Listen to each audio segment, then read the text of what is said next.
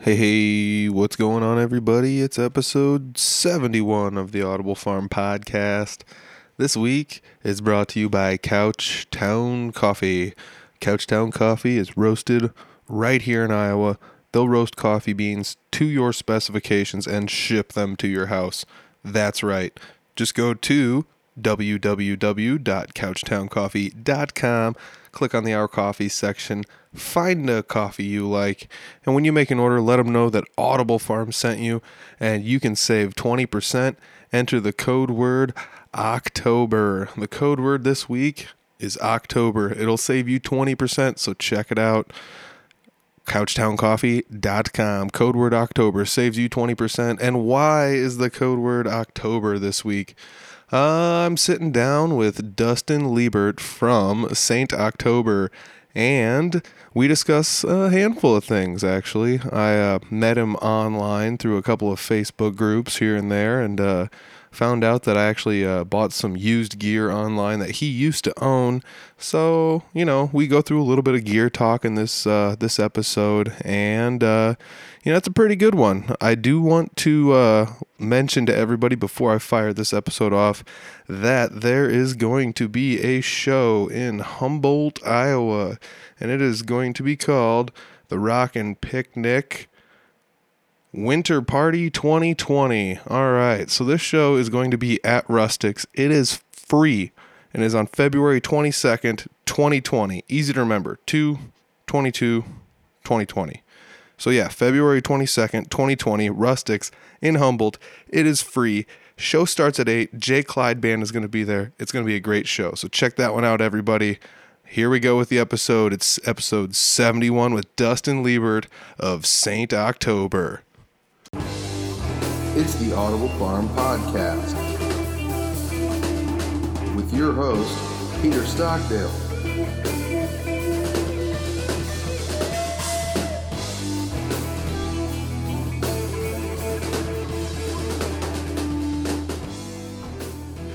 All right, sitting down with Dustin. Oh man, I did it again. I usually ask everyone's last name. Liebert? That's not right. That's no, that is correct. That is correct. Usually, yeah, usually everybody says Liebert, and it's it's a bit of a pain in the dick. I was wondering if it was gonna be like super weird, like Le Bear or something, and it's just like, no, you're doing it all wrong. No, well, we got it, Liebert. That's right. Now, if you ask my uh, great grandma, it is Liebert, but Oh, really?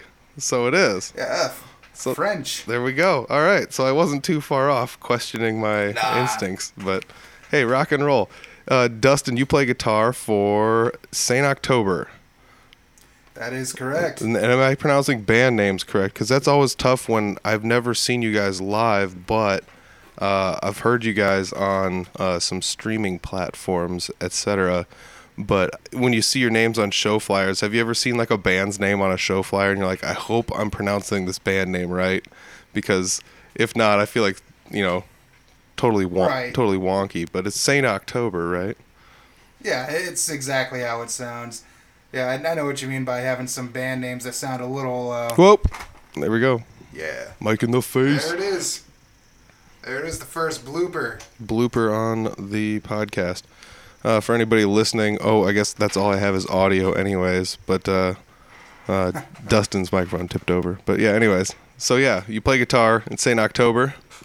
Um, I also do uh, backup vocals as well. oh, nice, nice, cool. That's cool, man. Yeah, like everything you've heard on the EP, anything off of uh, Possessions, which is on YouTube, Spotify, Pandora, whatever Apple has now for their platform. I'm not sure if it's iTunes anymore, if it's just Apple Music. All the other streaming sites. All right. It's, uh, Yeah. yeah. Yeah, I mean it's pretty much available available anywhere to uh, to be listened to. Um, you play music in the Quad Cities area more than more than anywhere, I guess. Is that where you're originally from? Uh, I'm actually from Clinton, but uh, I'm I reside in the Quad Cities right now, and uh, you know, to be honest, we've only played maybe two shows in the QC. The rest has been Iowa City, Cedar Rapids, Anamosa. Yeah, man. That's uh the Iowa City area and Cedar Rapids area has been blowing up as of late.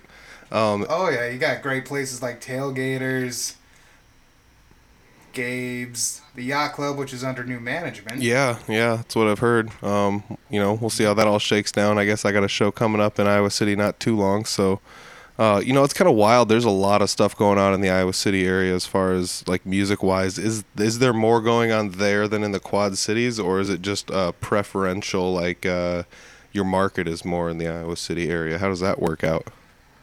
I don't know. I feel like we're more welcomed outside of our hometown. We have had some great in town support. Uh, we've been played multiple times on Minor Disturbance Radio, which is on our 97X Okay. here in the QC. Yep. which which um, was the only rock station before iRock 93.5 came along. Okay. And they're they're actually uh, looking to do some harder stuff aside from your typical, in paraphrase for Sean Oaks, butt metal yeah. Um, I mean, that that's just one of those things. Like music wise, I never understood it, but it was so popular. Um, it's just pretty much um, a lot of like a lot of chugging on single note type rock and roll. Um, I mean, the only reason I never really enjoyed it so much was that was what I always came up with in my basement. I guess as far as um, um, and I just never viewed it as as good enough to take out of the basement. But I, I also don't have the I don't know I don't have the experience these other guys do of being able to play uh, that kind of crazy stuff. Um, I you know I've never been much of a soloist, but uh, I guess as far as me being your friend on Facebook and seeing some of the stuff you post, you can solo like pretty damn good, man. Um, uh, I don't know. I don't know. Well, let's put it this way: like you, you took the time to get your chops up to to do what you can do, which is is very you know admirable because I can't do a lot of that kind of stuff that you can do as far as uh, I don't know, play fast and and and shred and that kind of stuff. How did you get to that point of you know? Was that just something that came natural to you, or what? oh god, I had to work for it. Um, at heart, I feel more like a rhythm player because that opens me up quite a bit to sing. But there's a lot of stuff in the Saint October stuff that I have to be doing leads and doing my vocal parts at the same time. Uh, actually, one of my main contributors to where I am now is our other guitarist, David Moselle. Um, yeah, if it weren't for him, I wouldn't be the uh, player that I am today. He and I just sort of gelled really well, and he took me under his wing, showed me a lot of his, a lot of his stuff, a lot of his secrets, uh, just stuff that really helped me out, and uh, yeah, it's awesome. got my chops up from there That's cool. a lot of our uh, a lot of our guitar stuff uh, it doesn't quite work unless there's the other guitar in there like a lot of our stuff like on the ep and on this upcoming album which is titled whatever darkness Okay. a lot of the riffs would not make sense unless you had that other guitar Okay. So is that something that you did on purpose or is that something that just kind of worked that way? uh, it just it just works that way we uh, we rarely play the same thing and when we do it just gets incredibly heavy Yeah. yeah. But uh, and I remember being uh being a kid and uh, watching these kids play Guitar Hero, bragging about how they can play stuff like Thunder Horse or uh, Through the Fire and the Flames, and I'm like, you know what? I want to do stuff so when someone's learning a Saint October song, they're gonna have a bitch of a time trying to choose which guitar track they want to play. Yeah, that makes total sense. Plus, you're like, I just wanted to be that asshole. well, plus you're like right on, right on when you say like, uh, if you're not playing the same thing at the same time, when you guys both converge to play the same thing at the same time, it sounds like insanely heavy, you know, because it's not what has been happening the whole time. Um, that was something that took me a while to learn, um, as far as like music wise, where if someone if one or the other person is always playing like a lead or something like that, when you finally converge together for something, it's just like that's when all the power of the song just starts hitting everybody at the same time. Exactly. And you know what's so cool about the way that Dave and I work is, uh, um, well, usually when he's holding down the heavy stuff, I'm usually hitting the octaves or uh, the harmony of whatever he's doing heavy. Like, say he's tremo picking on the first fret, I'm up there on the fifth fret giving it a nice, gross sound. Yep. But even during the leads, like, uh, I'll step back and do rhythm, and he'll do the solos, and we'll line up some certain notes in the rhythm in the lead, so there's always harmonies going on. All right. But you can tell one track is distinctly rhythm while he's doing lead, Okay. or vice versa. Oh, that's crazy. That's crazy cool. Um, so are you the only other backup vocalist then in the band? Uh, our drummer Dave does some singing here and there Cool. behind the kit, and uh, our main vocalist, who's actually taken over a lot of the uh, harsh vocals, the screaming stuff, Monica. Mm-hmm. Um, she's she's branching out into my realm of doing vocals, and lately I've been branching out and doing her type of vocals. Uh, we've been doing clean harmonies together. We've been really trying to get it in pat to where her and I can do the harmonies that are on the recordings live together. Whether she's doing the higher parts and I'm doing the lower parts, or even in some songs, I'll be doing like the mid range stuff, she'll be doing the higher stuff, and our drummer will be doing the deeper stuff. Oh, that's cool. So like did you ever like take any musical lessons for singing at all or was that something that you just kind of did your own Oh. pitch training with the sounds around you? Uh, I always had this crazy dream of being a voice actor, and I used to do impressions really good. I used to mimic certain vocalists that I liked just to try to get my toes wet and doing vocals. I've always been super self conscious about it up until now. Mhm.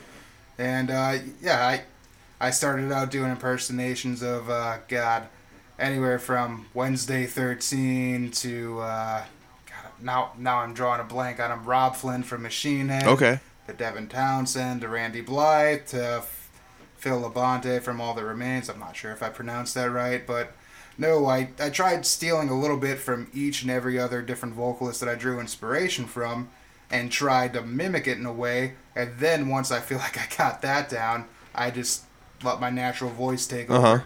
Dude, Devin Townsend. Like you mentioned, Devin Townsend. Uh, I don't know if you saw my face light up, but that that dude's vocal range is insane. There's a few songs where it's Well- he goes from singing clean to singing harsh to guttural yelling to super high pitched ludicrous stuff. It's wild, man. Yeah, I mean, you listen to stuff like Bad Devil, where he's almost as low as Peter Steele. Mhm. And then you listen to stuff like uh, Deadhead when he hits that scream right at the right before the last chorus, Yes. or even at the the end of the song, "Thing Be Things Beyond Things," Mm-hmm. where it's just all mellow out and the song goes completely silent. Mm-hmm. And he does like a minute long scream that damn near shatters glass. Yeah, dude. Uh, I was actually thinking Deadhead in my mind, so like if anybody's never heard it, it might be worth uh might be worth checking out. It's a pretty killer tune. turn the lights off, close your eyes, lean back, take a drink, and just enjoy that eight and a half minute ride. Yeah. Uh, the album, the album version's great. Uh, Monica's favorite version is live at the Royal Albert Hall, but mine is uh, the one that they did in the Strapping Young Lad sessions, where they had some of the dudes from Strapping. Dude. And Dev still, he's still got that skullet, and he's playing a strat with the yin yang. That's my favorite. That's version. my favorite version too, dude. That's so awesome that that. I don't know how this lines up like that, but th- I agree, man. I'll I'll tip one back to that. It's a Coca Cola, but we'll do it. You gotta, Just one. yeah. You just got done at the gym, so oh, thanks for taking some time to sit down with me, man. You know, uh, this isn't like the first time that you and I have actually had something that we liked um, that kind of intertwined. For example, I'm I'm looking at it right now. It's it's off camera to everybody. Oh, there's no video for this. Who am I kidding? Um, over to the side here, there's a, a guitar amp that I actually bought.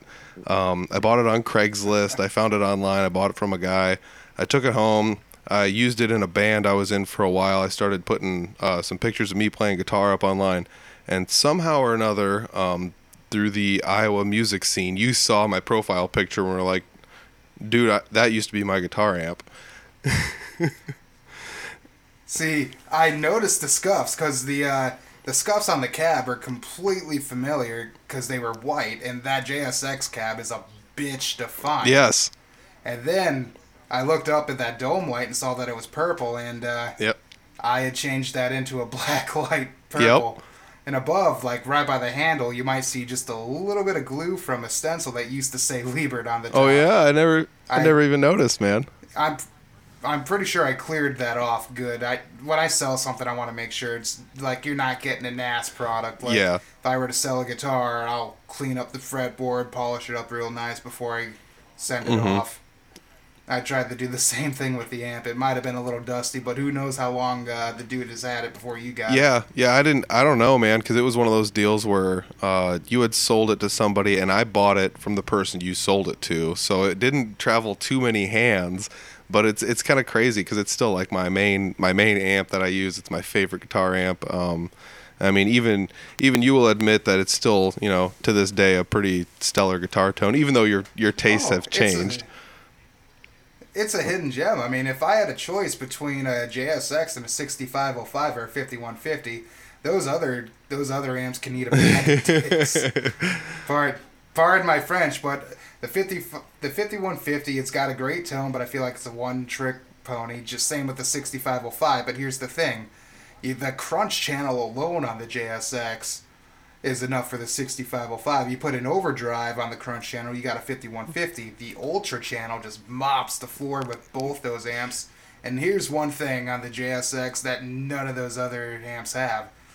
A beautiful shimmer. Yeah, dude, the clean channel on those is insane. And uh, I know like Gear Talk usually has people like kind of turned off, but Can, uh, oh yeah, I was gonna say Gear Talk usually turns people off, but I'll tell you what, that's uh, that's definitely Yeah. I agree 100% with what you said. I mean, they're two, they're obviously two different things. It's like, do you like chocolate ice cream from one company, or do you like chocolate ice cream with chocolate chips from a different company? Even though it's the same company, but still, like, it's it's the same thing, but not. I I mean, they're both high gain amps, and uh, I mean, a lot of people are probably that listen to this uh, probably have no clue what we're talking about. But you know, at the same rate, it's it's one of those weird. they're missing out. it's one of those weird things where Dude, I'm gonna get.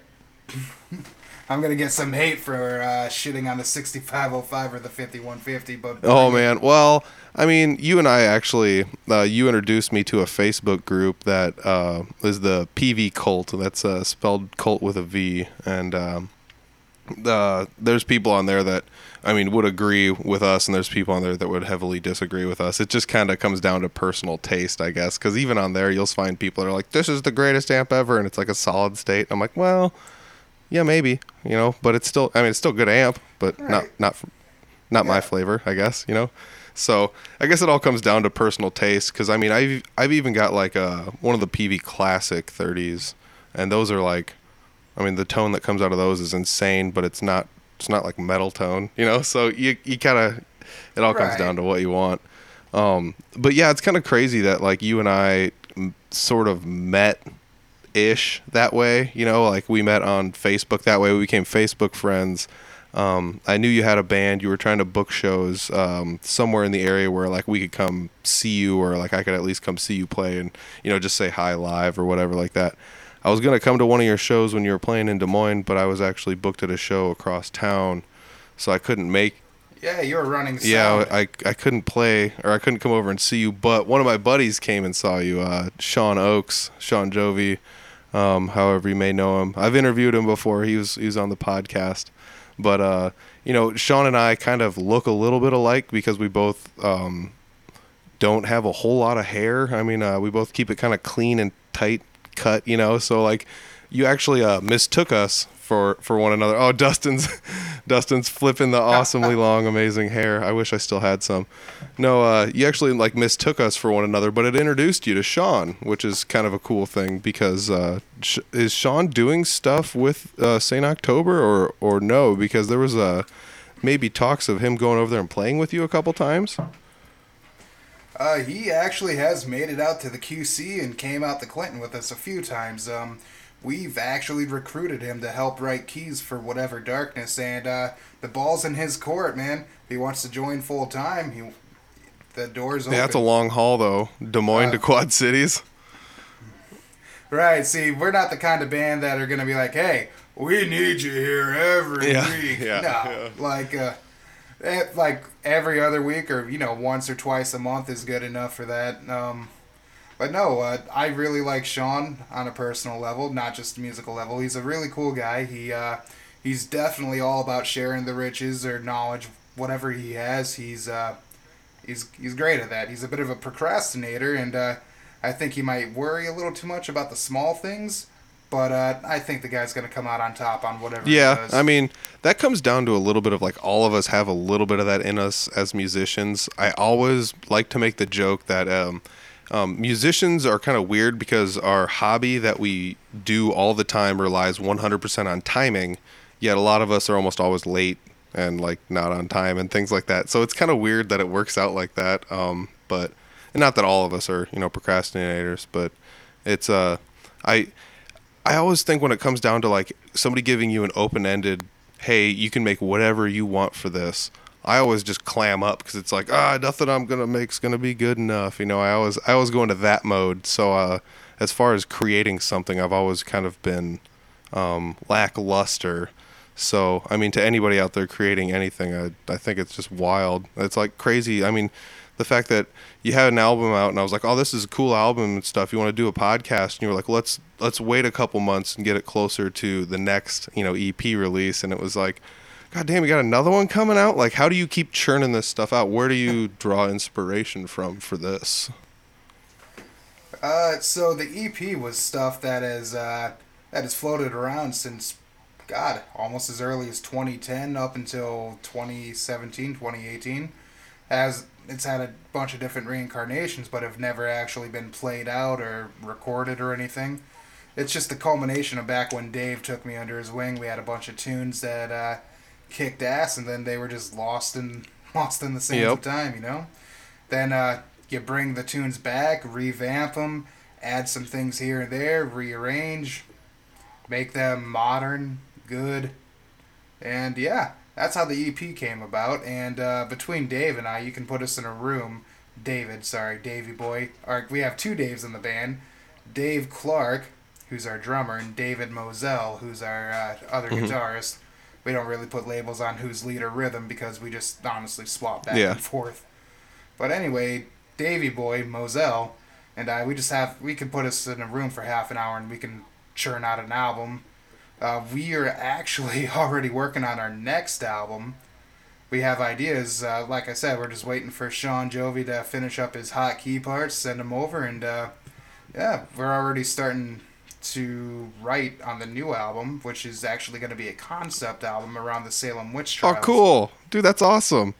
I've, I've Yeah, that I don't know, man. I've, I've its title's just going to be Salem. I feel like the um, as far as uh, like concept albums, they don't get enough recognition. Um, I really enjoy them for for some reason. I can't put my finger on exactly what it is. Probably just the whole fact you can play it start to finish and get like a quote unquote like a whole story or whatever. I mean, um, there's there's some pretty notable like concept albums or like A sides to concept albums and things like that. Like uh, um, I don't know, like The Wall is probably like one of the oh The Wall, but you know like uh, Pink Floyd The Wall, that's a really good one. But like uh, The Grand Illusion by Styx, I- and I mean just you sit and think about some of the greater ones over time, and I don't, I don't know why it's just easy to fall in love with them. Right, I think deconstruction or Ziltoid the Oh.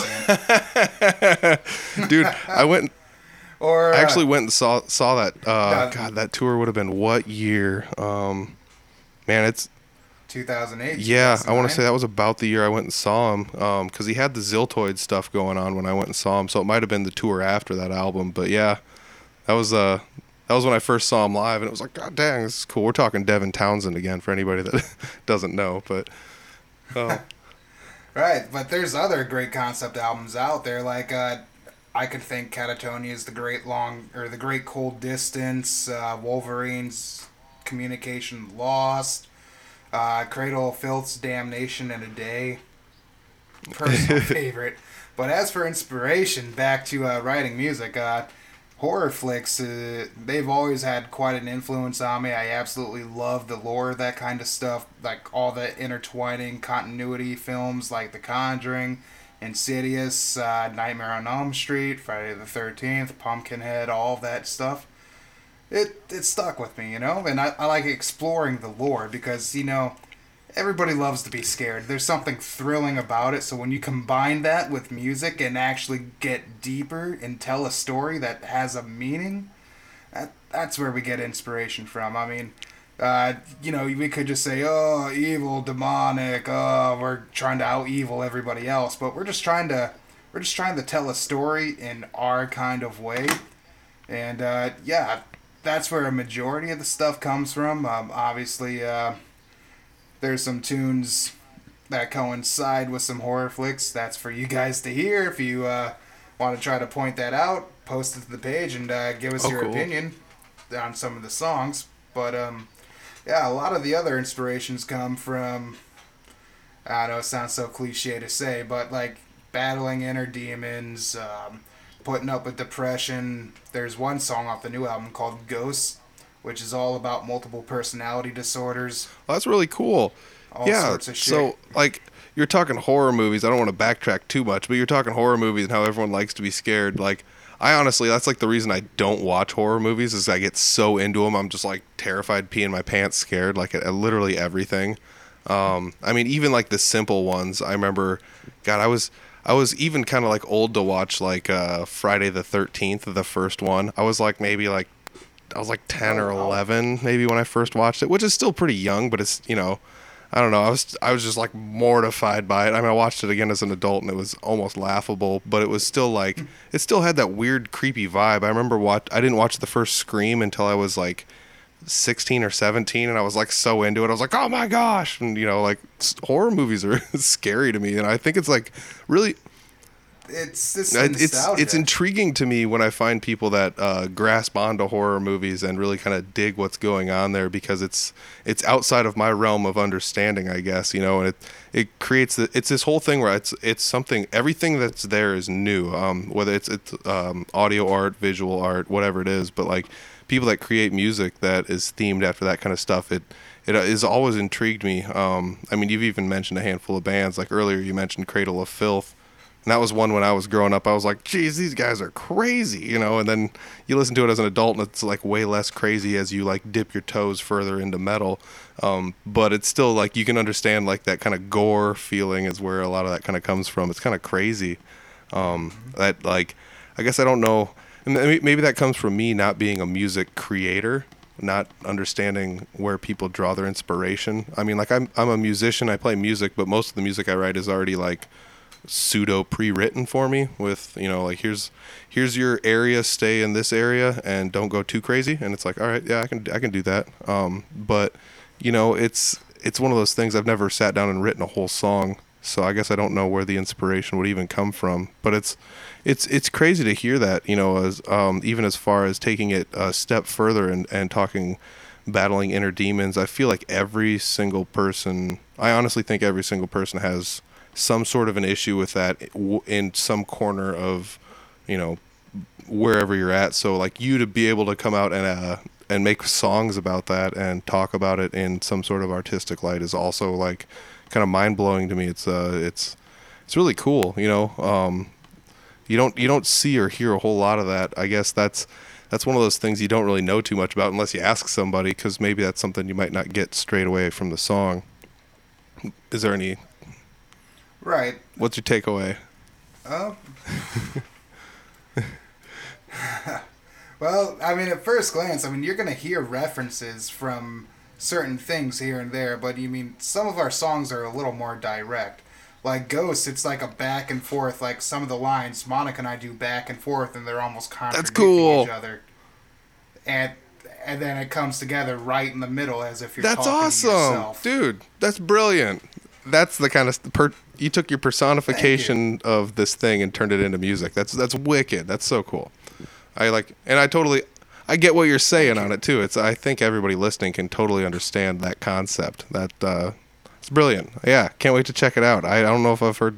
Is that going to be on the new one or is that one that's currently up there? Let's see here. Uh, that is actually going to be on Okay, the uh, I'm gonna- new one. And uh, Oh, I'm I'm going to totally be listening for that one. Oh, dude, it, it's it's great. It's uh, it's got this really cool part right in the middle where uh, you think there's gonna be a solo, but everything just breaks down into uh, into like a really pretty clean break. I got like three different acoustic guitars going on at once, two different electric clean guitars going on at once, creating this big massive sound. Like whenever I record cleans, I actually uh, actually use this guy. Is that a here. Schecter? Yeah, it is. Of course, it's a Schecter. it. It's actually a rare Hellraiser model made in the V, but uh, this thing's got like the greatest clean tone I ever got. You uh, flip it up into the uh, Mhm. bridge position, pull both the knobs, and the cleans on this thing are That's awesome. And uh, on top of that, I'll run that direct into uh, either I'll reamp it through my Blackstar, and I have the Nocto Verb to give it this Mhm. really eerie sound. But on top of that, I'll uh, take an acoustic, I'll plug it directly into the interface, I'll mic it up, and then layer that on top of the uh, the electric clean guitar to give it a full That's the crazy. full sound. And uh, I feel since that song's so heavy because it's in drop A to have a pretty clean acoustic break before it goes into a big vocalization by Monica, followed by the solo at the end of the song where you're not expecting it. I feel like that just it, it goes from one place to another to another to another to another, which ties in with the uh, multiple personality. Mm-hmm. You're thing. saying dr- drop A, And, uh, drop A tuning? Jeez, that's Yeah. deep. That's that's low. I'm trying to gotta wrap my head Oh, around this. fun. That's uh seven half steps lower than standard tuning. Jeez. Do you are you using a seven we, uh, seven string or six? Okay. yeah, Woo. Uh, um, we're using we're using a seven string. Um, I actually used a Schecter Kenny Hickey Mhm. baritone. Uh, for those who don't know who uh, Kenny Hickey is, he's the uh, guitarist to Type O Negative. He has this really cool baritone from Schecter that uh, I used to do some of the leads on for that song, just because it was a little easier to access those frets on a on a six in a way than it is a seven, which I have to transpose live on the seven. But no, we use uh, we Dave and I both use Schecters. We both have uh, the Hellraiser. I have a plethora of them, but he uses a Hellraiser and a Mhm. Hellraiser C7. But usually uh, we stick around in drop C tuning. We have a song called Demise in D tuning. That's another thing. Uh, another song from Whatever Darkness that talks a little bit how since uh, we abandoned our common sense, our knowledge in favor of religion, so we lost we pretty much set ourselves back. That uh, that ties into that. A lot of the stuff ties into. Uh, I'm not. I don't want to quite say sacrilegion, like sacrilegious territory, but you know, it's just a little spiteful in that sense. Um, got mixed feelings about religion overall, but oh man, No, I totally tangent. I lost myself. Oh, oh yeah, the tuning. We're usually in drop C.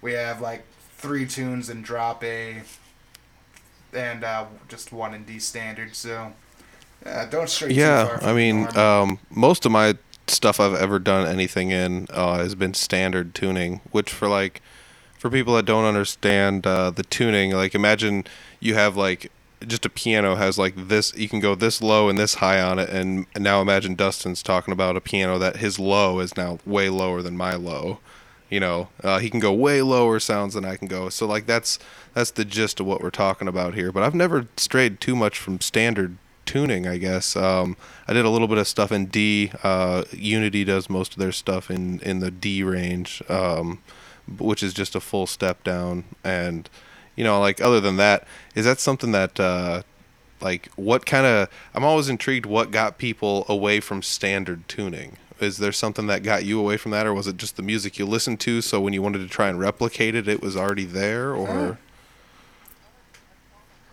Uh, I've caught myself learning a lot of songs that were already in drop C, but I feel like uh, vocally for Monica and I, that's where we are the Ah. most comfortable.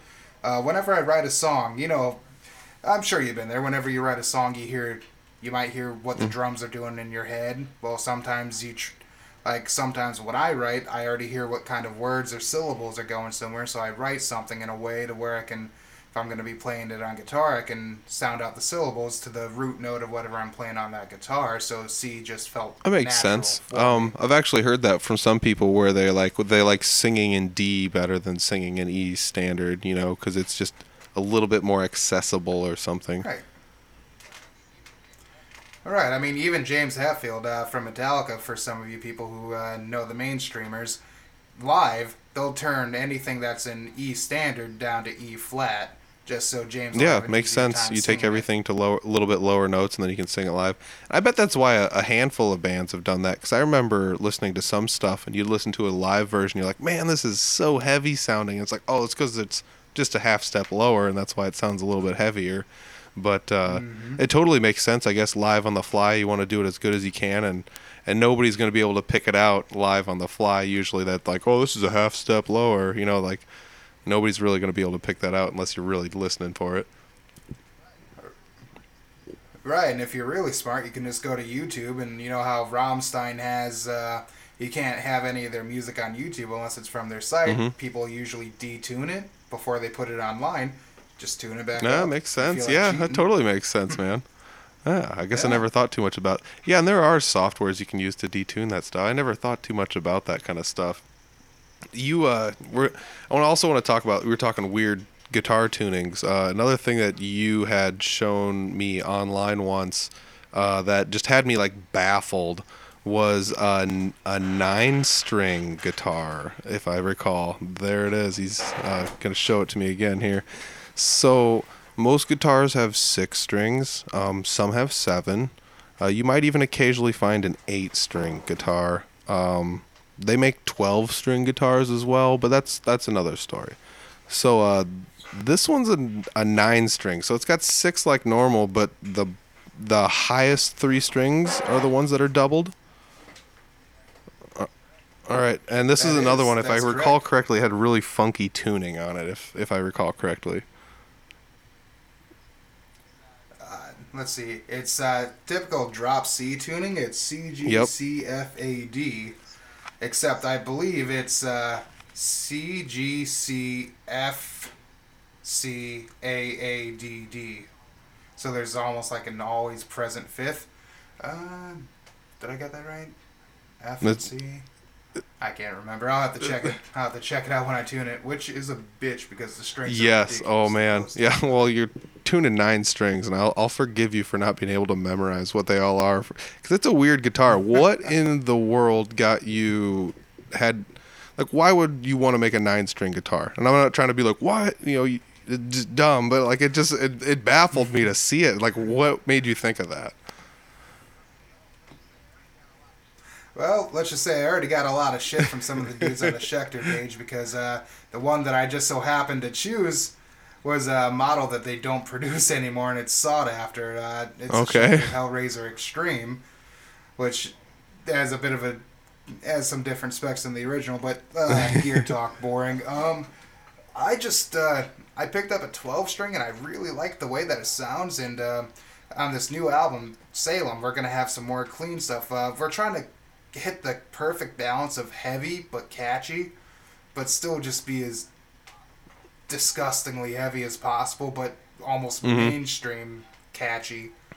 But uh, I figured, you know, some of the cleans that we do live and some of the songs that we have clean guitar in, instead of getting a chorus pedal or switching to a different instrument, I just feel like it'd give it a fuller sound, and I love the way the chords sound on it. It uh, it gives it, it gives it just the. It's hard to Yeah, explain. It's just perfect. It's kind of like bro. uh, I'm assuming it's Um, like a 12 string where it you're, just- it just adds like it almost sounds like it doesn't do anything, but at the same rate, it's like oh, this is way more full just because there's more voicings of the different things. Mhm. Absolutely, and uh, like even doing leads on it, since uh, you'd think it'd be a bitch to do that, it's actually Oh, not really? too bad. Like, uh, yeah, there's a there's a technique that someone had sent a video to me, where the dude will take a string and he'll like tune it like real low, put it in another saddle, and uh, it'll share the same saddle with another string, and it'll tune it back up just below it, and it'll give it this uh, Mhm. really awesome wailing sound whenever you bend it or do uh God, I can't, I can't even fuck it. Uh, it just sounds really it just sounds really good together especially when you're doing bends or vibratos That's what it there, is. there it is vibrato yeah it just it gives it a completely different characteristic uh I just I like the way the 12 strings sound. I couldn't do it on the heavy stuff. I wanted to be able to still be able to lock down a rhythm and do the weird chords that Dave and I do on the heavy side without it being compromised. So I just had the top three done, which uh, was a bit of a pain in the ass. I actually had to get locking banjo tuners and had the drill through the head headstock. Yeah, because get the done. tuners, the tuners on this is like three on the top, three on the bottom, like three in the back, right? Yep, like uh, it's uh, three in a row. Well, three to a side, sort of Mhm. like your conventional Les Paul. But uh, I had the drill. I, I, the guy who I commissioned to do it for me, Matt Sellers, phenomenal dude, great uh, luthier. I, the way it is, the way it is. I told him it cannot. The Schecter logo cannot be covered up. It's got to be seen because I even sent photos of it to Mhm. uh, the president, Michael Ciravolo. I'm not sure if I'm pronouncing that right, and he thought that was just a crazy idea as well. But uh, no, I I'm really particular about having the logo being shown, so it's just drilled right through the middle of the headstock. We actually had to uh, take the tuners and sort of uh, have them turned in, sort of offset, so they're not quite touching the guitar, but leaving extra room for the banjo tuners to go straight through it, God, through the headstock. That's so crazy. I mean, I'm still just like kind of mind blown by it. I'd like to get my hands on it and play it sometime just to see what it's like. Because you know, I'd I'd probably get about six notes out and be like, "What is this?" You know, it's it's a it's a crazy thing, you know. And it was something that uh, you showed me that when I first started like getting into kind of modifying my own guitars and doing my own stuff to guitars and kind of tinkering with that, and it it definitely struck me as one of those weird things. Um, I'm assuming you spend a decent amount of time uh, online, kind of just poking through other people's goofy gear stuff. Because you were one of the first people that started showing me like Facebook groups that I could jump in and and see people that were like like-minded. Oh, you like this kind of gear, maybe you like this, or you like that kind of music, maybe you'll like this or or whatever. But uh, I'm assu- I'm just assuming like uh, is is it one of those things where you just see something online and you want to try it for yourself to see how it works out or or what is it? Is it just like a curious mind or Well, I uh, I've never seen it done before, to be honest, and uh, to be 100% truthful here, I just played on a 12-string Danelectro at Guitar Center. I'm like, oh, this is really comfortable. I like the way this sounds. The cleans are just phenomenal when you hit the OD on. I think it was a, I think it was a Marshall I was playing on when I went over to the distortion channel. It just I I wanted to try it, and I'm like, okay if it sounds good on a Danelectro through a Marshall, let's see how it sounds modified Yeah, on a yeah, dude. through a Um, Star. I'm assuming because the the lower strings, the you get like chug. You still have the ability to like chug with this thing, you know, uh, uh, to get that. Yeah, okay. So I'm I'm starting to Yes, pick it up. Okay, so it makes a little bit more sense now to me why it would just be nine strings uh, instead of uh, all twelve. Because I'm assuming that was what you were thinking. Like it's it's so bright on the on the low end that you gotta kind of take something away, and you don't want to take it away at the amp level. So yeah, all right. The guitar makes sense now. Are you? How many songs have you written using this guitar? Just the one, or have, have you thrown it in a handful of others, or are you gonna sneak it in another one? Uh, actually, actually, uh, the thing is, I can't use it quite live yet because everything else. Whenever we play something live, we try to be absolutely one hundred percent Mhm. truthful to the way it was done on the recording, minus me doing some of the harmonies with Mhm. Monica instead of doubling her up. But uh, on this next album, I got some got some riffs here that are gonna be predominantly that's crazy. using that guitar. Uh, might actually have to bring three guitars just Oh, to that's play crazy. a full set with it. Just because, like, uh, well, actually, I bring three now. I uh, I like playing my uh, seven. I like playing my uh, V, which is a Floyd, and the D-Tuna won't fit in it, so I can't tune it up to D standard. So I'll bring Mhm. a Hellraiser or a Hellraiser Stream, Extreme, and then I'll have to bring a seven for the A stuff. So at the end of the day, come this next album, Salem, after the whatever darkness, uh, after we run with that, I'm probably gonna have to end up Oh, taking wow. four different guitars, unless I sacrifice Yeah, not having yeah. to use the Floyd. That was something I never really thought too much about until I had one. Was like the D-Tuna on like a Floyd, and it's kind of handy to have around if you if you want to flip back and forth without doing all the loosening of the nuts and tuning and retightening and and all that nonsense. So it's kind of a cool cool invention. I guess if uh, there's any gearheads out there listening and you've never heard of the D-Tuna on a Floyd, check it out. Um, it's kind of a neat kind of a neat dealio. Sorry, I had to clear my throat here. Uh, I'm just gonna check up. You still recording over there? Everything's going good. Oh yeah. So Yeah, uh, uh, for anybody that hasn't figured it out, I'm probably gonna say it in the preface, but we're doing a Skype cast, and uh, you know this is one of the cool things about uh, being able to do this is the fact that you and I have never met face to face, unfortunately, but um, you know we've enjoyed each other's time over the internet and have been very well aware of each other's uh, endeavors, and uh, you know like speaking of Sean earlier in the podcast, our friends group has kind of slowly, you know, we've got a little bit of overlap. We've, uh, you know, we've got some of the same bands that we've seen and or played with, and that's that's kind of a neat thing. Is the fact that uh, the music scene in Iowa is. Um, it's it's pretty big now. It's it's uh, it's only getting bigger. I feel like as uh, music is more accessible and easier to make and put online and share with everybody. Um, but it's also kind of cool that we're all still kind of you know you're let's see if I had to drive to where you're at. It's it's like four ish hours away. I'm trying to calculate it in my mind. It's like four plus hours. So you know, like you and I still have the ability to like interact with one another, um, whether it be through like Facebook or other Facebook pages or or wherever it's at. You know, that's that's kind of crazy. Have you have you ever like uh, met people from across the state and kind of like forged kind of these pseudo relationships like this with other people? I mean, uh, obviously Sean would be one that would come to mind. But are there any other like any other people like any other bands you played with where you're like, oh, dude, there's this band I never would have thought about in like Madison or whatever, you know, that that we played with once and they're awesome, you know, or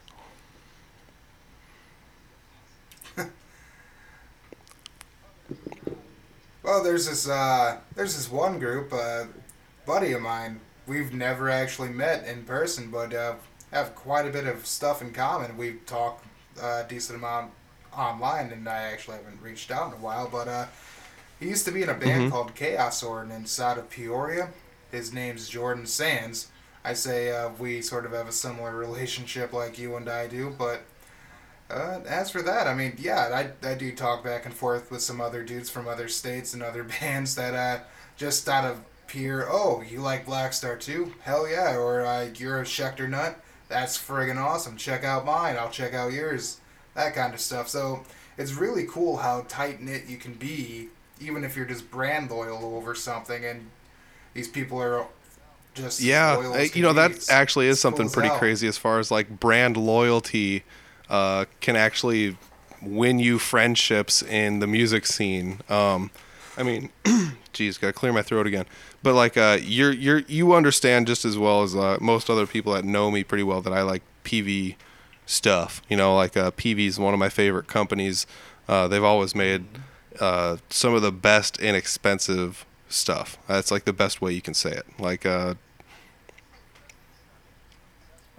I'd, say the best accessible stuff, the best yes, yeah. I mean, there's obviously they have economy models of things, but like, it's uh, it's actually you know one of those things. One of the first people I I interviewed on the podcast was Ben Christopher. Um, I think it was like episode number three.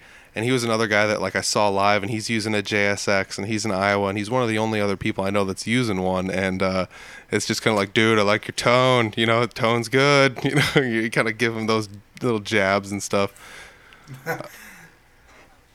Right. It's sort of weird because that's how Sean got so turned on to St. uh, is he saw the gear that we were using. I have a Blackstar HT100 stage with a matching Mm-hmm. cab, a Line 6 M13 pedal board. Our other guitarist Moselle, he's using a Oh, nice. Powerball matching head and cab. And our bass player Jeff just had a ridiculously monstrous bass rig. I, I can't remember what he had at the time. I, I don't think it was a Kemper, even though I know Sean's a nut for Kempers Yep, yep. are part of the Kemper cult. You're talking about online communities winning over Oh. winning over big time friends from loyalty. Yeah, dude. Talk to that Oh, guy man, those guys are tight. community. you know that's like kind of one of those crazy things is uh of as far as like uh the music community people kind of getting tight with with one another is i you know i've, I've found it easier than i thought i would to to delve into different genres and find people that i enjoy out of every genre um I mean, uh, being in a, a punk band that kind of plays metal and kind of plays rock, we fit on all these weird cards where I get to see a lot of bands that um, I've talked about it before on the podcast. Like, we might not quite 100% fit in with these people, but at the same rate, like, this is still a good show. There's great people here. You find some people that you really enjoy in some of the bands, and you kind of just take to them, and everybody kind of slowly becomes Facebook friends with one another, and it's it's kind of a neat thing, I guess. How long have you been playing music, like in quote unquote in the music scene? Oh shit. Um I guess I started pretty early. I started actually playing a musical instrument at the age of 13 and I was playing a show at Mm-hmm. the age of 14, 15. So I've been playing in in and out of bars and venues since I was 15 up until about 19 where I took a bit of a took a bit of a break and it took from 19 up until like 23 to find something and start something up again that was worth it. And uh yeah, I've only recently been recognized in the scene now and that would have been Yeah. 2017 2017 when we started uh i know st october was a thing about Oh, really? before we even made a facebook page just uh yeah i didn't want to come out and be one of those bands that just posted a bunch of shitty garage videos or basement videos of us working on stuff here and there a bunch of oh you guys you guys don't know what you're in for you you have no idea what's coming oh, we're so brutal or heavy. we wanted to come out. We wanted to come out right with like a lyric video, an EP, merch, and stuff like that. So when people check us out, yeah, they- yeah, man. I mean, I've talked about that with other people on the podcast. I mean, there's literally no right or wrong way to eat the Reese's that is being in a band. But uh, as far as like setting yourself up to be a little I like Reese's Reese's, too, yes. huh? but but you can actually sit down and set it up in a fashion that makes yourself look um, like presentable. It's n- it's nothing different than dressing up to go somewhere. It's it's like the same concept. Um, and like some of the bands I talked to, I I I've talked to a couple of people where they said, you know, we had a band, we set it up. And we had our first couple shows and, and this other stuff, and we realized we had something that kind of sounded good. So what we did was we just made a website. We made a website, and it had this thing, and it made us look professional and we got booked a couple more times because of it. And now everybody kind of likes us and they think we're this big official band that's been around for a while but it's just based on the fact that they set everything up in a fashion that made it look that way. Um, is this like your first stab at trying to trying to do it this way? Uh, i mean i guess maybe beforehand there might not have been as much social media Uh, presence but No, I mean uh, the last legit band I was in uh, was a band called Indocile. I uh, sort of pulled a shitty thing. I left them right in the semifinals in the Battle of the Bands in Clinton, but you know it was the dive bar Battle of the Bands. But uh, other than that, we tried taking an approach like that, but given some of the people in the group, it was just mm-hmm. I guess sometimes hard to be taken serious. So it was it was really hard to escape that stigma too, going into something new. And uh, just knowing Yeah. that you might have that following you.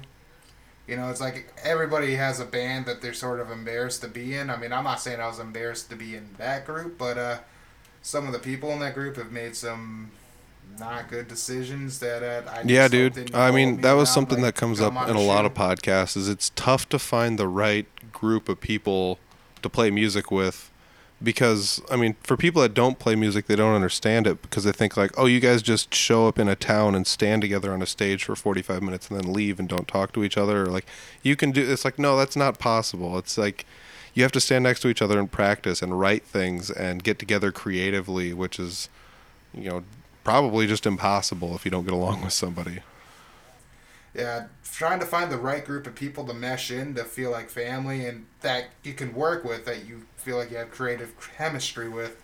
It's a pain in the ass. Not to mention, you got to worry about okay, who's gonna get butthurt over this? Uh, who's gonna show up at what time? When someone says they're gonna be here, when are they actually gonna be here? Um, uh, being in a band is uh, it's not just five or six guys or four, or three, whatever minimalist or exponential group you were in.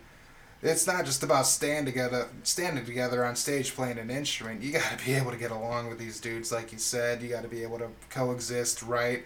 And eventually, if you have the goal and the dream to, you got to be able to share a stinky ass bus with them or a tent or something. Yeah, yeah, man. Yeah, carpool with them at bare minimum, you know, across the state.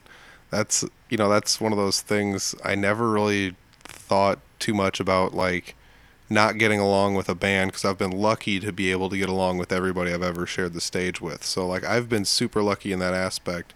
But I like you took a giant I took like my entire 20s off almost to to not be in bands because I I a didn't want to dedicate the time to be good enough to be in a band and and b uh, didn't think I would get along with anybody well enough to be in a band. So I just didn't do it because I knew how much work it would take. And it's it is one of those really hard things, and uh, it's crazy when you can actually find the right group of people and things start flowing the way they do. You know, it sounds like you guys are firing all on all Oh, cylinders oh. over there. That's that, Absolutely. I mean, other than me having to record the bass to this new album, really wish Jeff could have done it because, I mean, the dude's, like I said, a phenomenal player. Keith came along a little too late after that, but aside from that note, I feel really lucky and blessed to have the group that I have. I love each and every member like a brother, including Sean, and I've only known him for about a year or so now.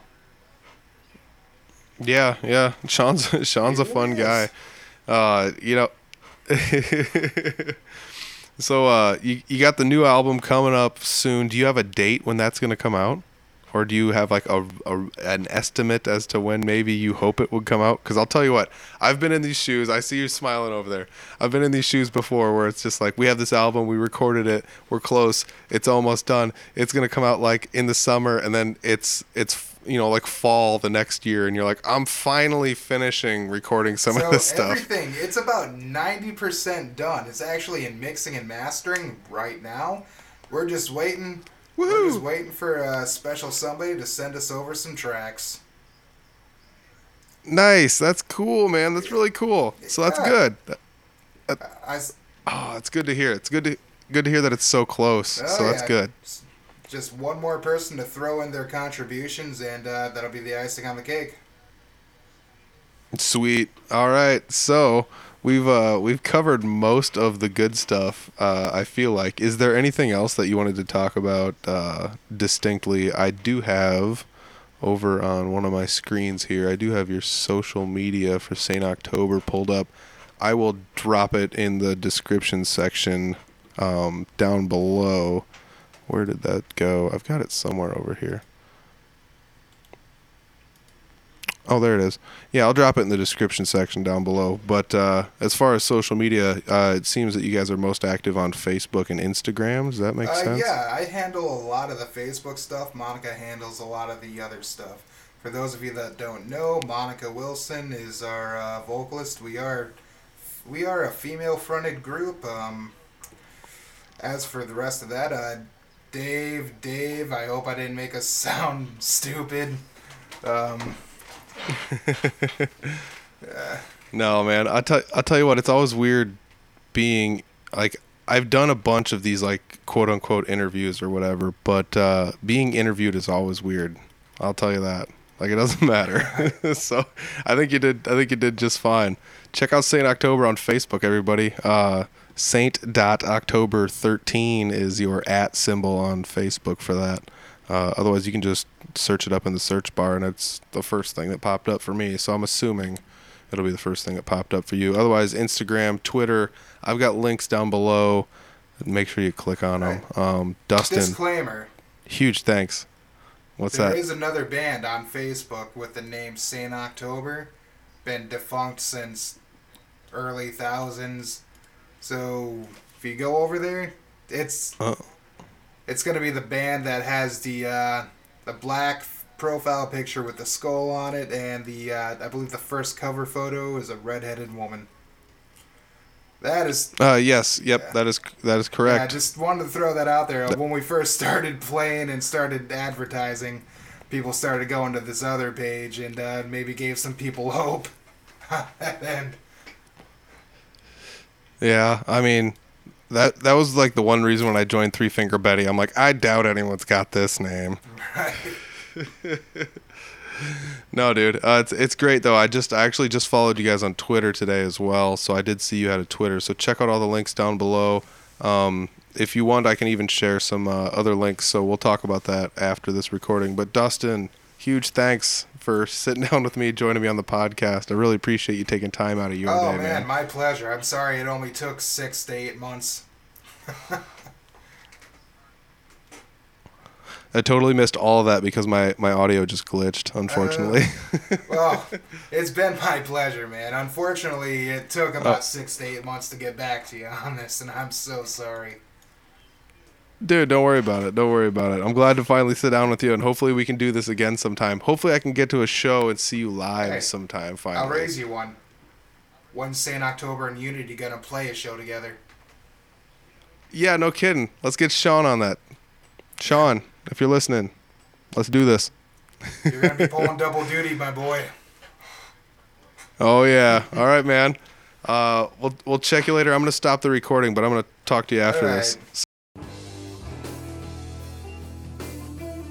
Ooh yeah, there's another one in the bank. It's a fun one. Oh man, had a good time talking with Dustin. You gotta check out his band. I got links down below. Saint October. It's good stuff. New album coming up soon. Check it out. I also want to say once again, thanks to Dustin for taking time out of his day. Um, you know, it's it's one of those things. It's it's sometimes it's tough for two people's schedules to meet up to do one of these things, and uh, we tried and tried and tried and tried, and guess what? We got it done. So uh, appreciate it, Dustin. Uh, really, really want to say thanks a lot for doing this. It's it's fun to actually finally, you know, talk to you face to face. I guess. Um, I mean, we talked through Skype, and uh, I do also want to say thanks for uh, recording your portion of the audio for this one, Dustin. I really appreciate it. Uh, you know, this is one of the rare times my Skype audio did not come through good at all. So I, I uh, used Dustin's backup audio, and it's a good thing he did it. So thanks, Dustin. Appreciate it. Uh, I also want to say, check out that Rockin' Picnic Party in Humboldt, February 22nd, 2020. It's coming up in just a few weeks, guys. Uh, it's about a month away, you know, so check it out. Uh, music starts at 8, February 22nd, 2020. Show is at Rustics in Humboldt. It's the Rockin' Picnic Winter Party featuring the J. Clyde Band. So check it out. It's going to be a good one, guys. Oh, man. I want to say thanks to uh, everybody that's listened throughout the last few weeks. I want to say thanks to everybody that's been joining me on the podcast. This is uh, this has been a real, real fun time. Um, I mean, I've I'm gonna start maybe, maybe doing a little bit of show promoting. I'm not 100% sure. Either either way, um, you know, it's one of those things. Uh, I I do a fair share of playing in shows, and every now and then I will book a show. Like I uh, I have recently booked a show for Three Finger Betty, and it's uh, coming up in March. So I think I'll uh, I'll probably talk about that when the show gets a little bit closer. But I will be playing a show in March in Humboldt, Iowa. That is uh, my uh, hometown. So if you guys want to, uh, anybody up in the northern Iowa area want to check that one out, I'll be playing a show. It'll be some uh, rock and roll and some punk, and uh, we're bringing our buddies of the Monks. They're from Des Moines. They play a little bit of rock and roll, a little bit of funk, a little bit of this and that. So check it out. It's gonna be a fun show. Really, uh, really excited for that one. So you guys want to check out where I'm playing anytime, uh, you know, the easiest place to check would be Three Finger Betty on Facebook. Facebook at Three Finger Betty. Check it out. That's the band. Uh, I want to say thanks to everybody for listening. I want to say thanks to Couchdown Coffee. Enter that code word October. Save yourself 20% this week. Oh, man. It's going to be a good one. Uh, hope everybody's driving safe in the bad weather out there too. It's uh, it's been kind of weird, you know. Everybody's been getting sick, and the weather's been getting crazy, and and it's uh, you know, I don't know. For a while, it seemed like we weren't ever gonna get weather. Now it uh, won't stop. So, rock and roll. I guess not much you can do about it. It's winter. It's Iowa. Just the way things go. So, really appreciate you guys listening. I'm going to check out. I'll see you guys next week. Peace.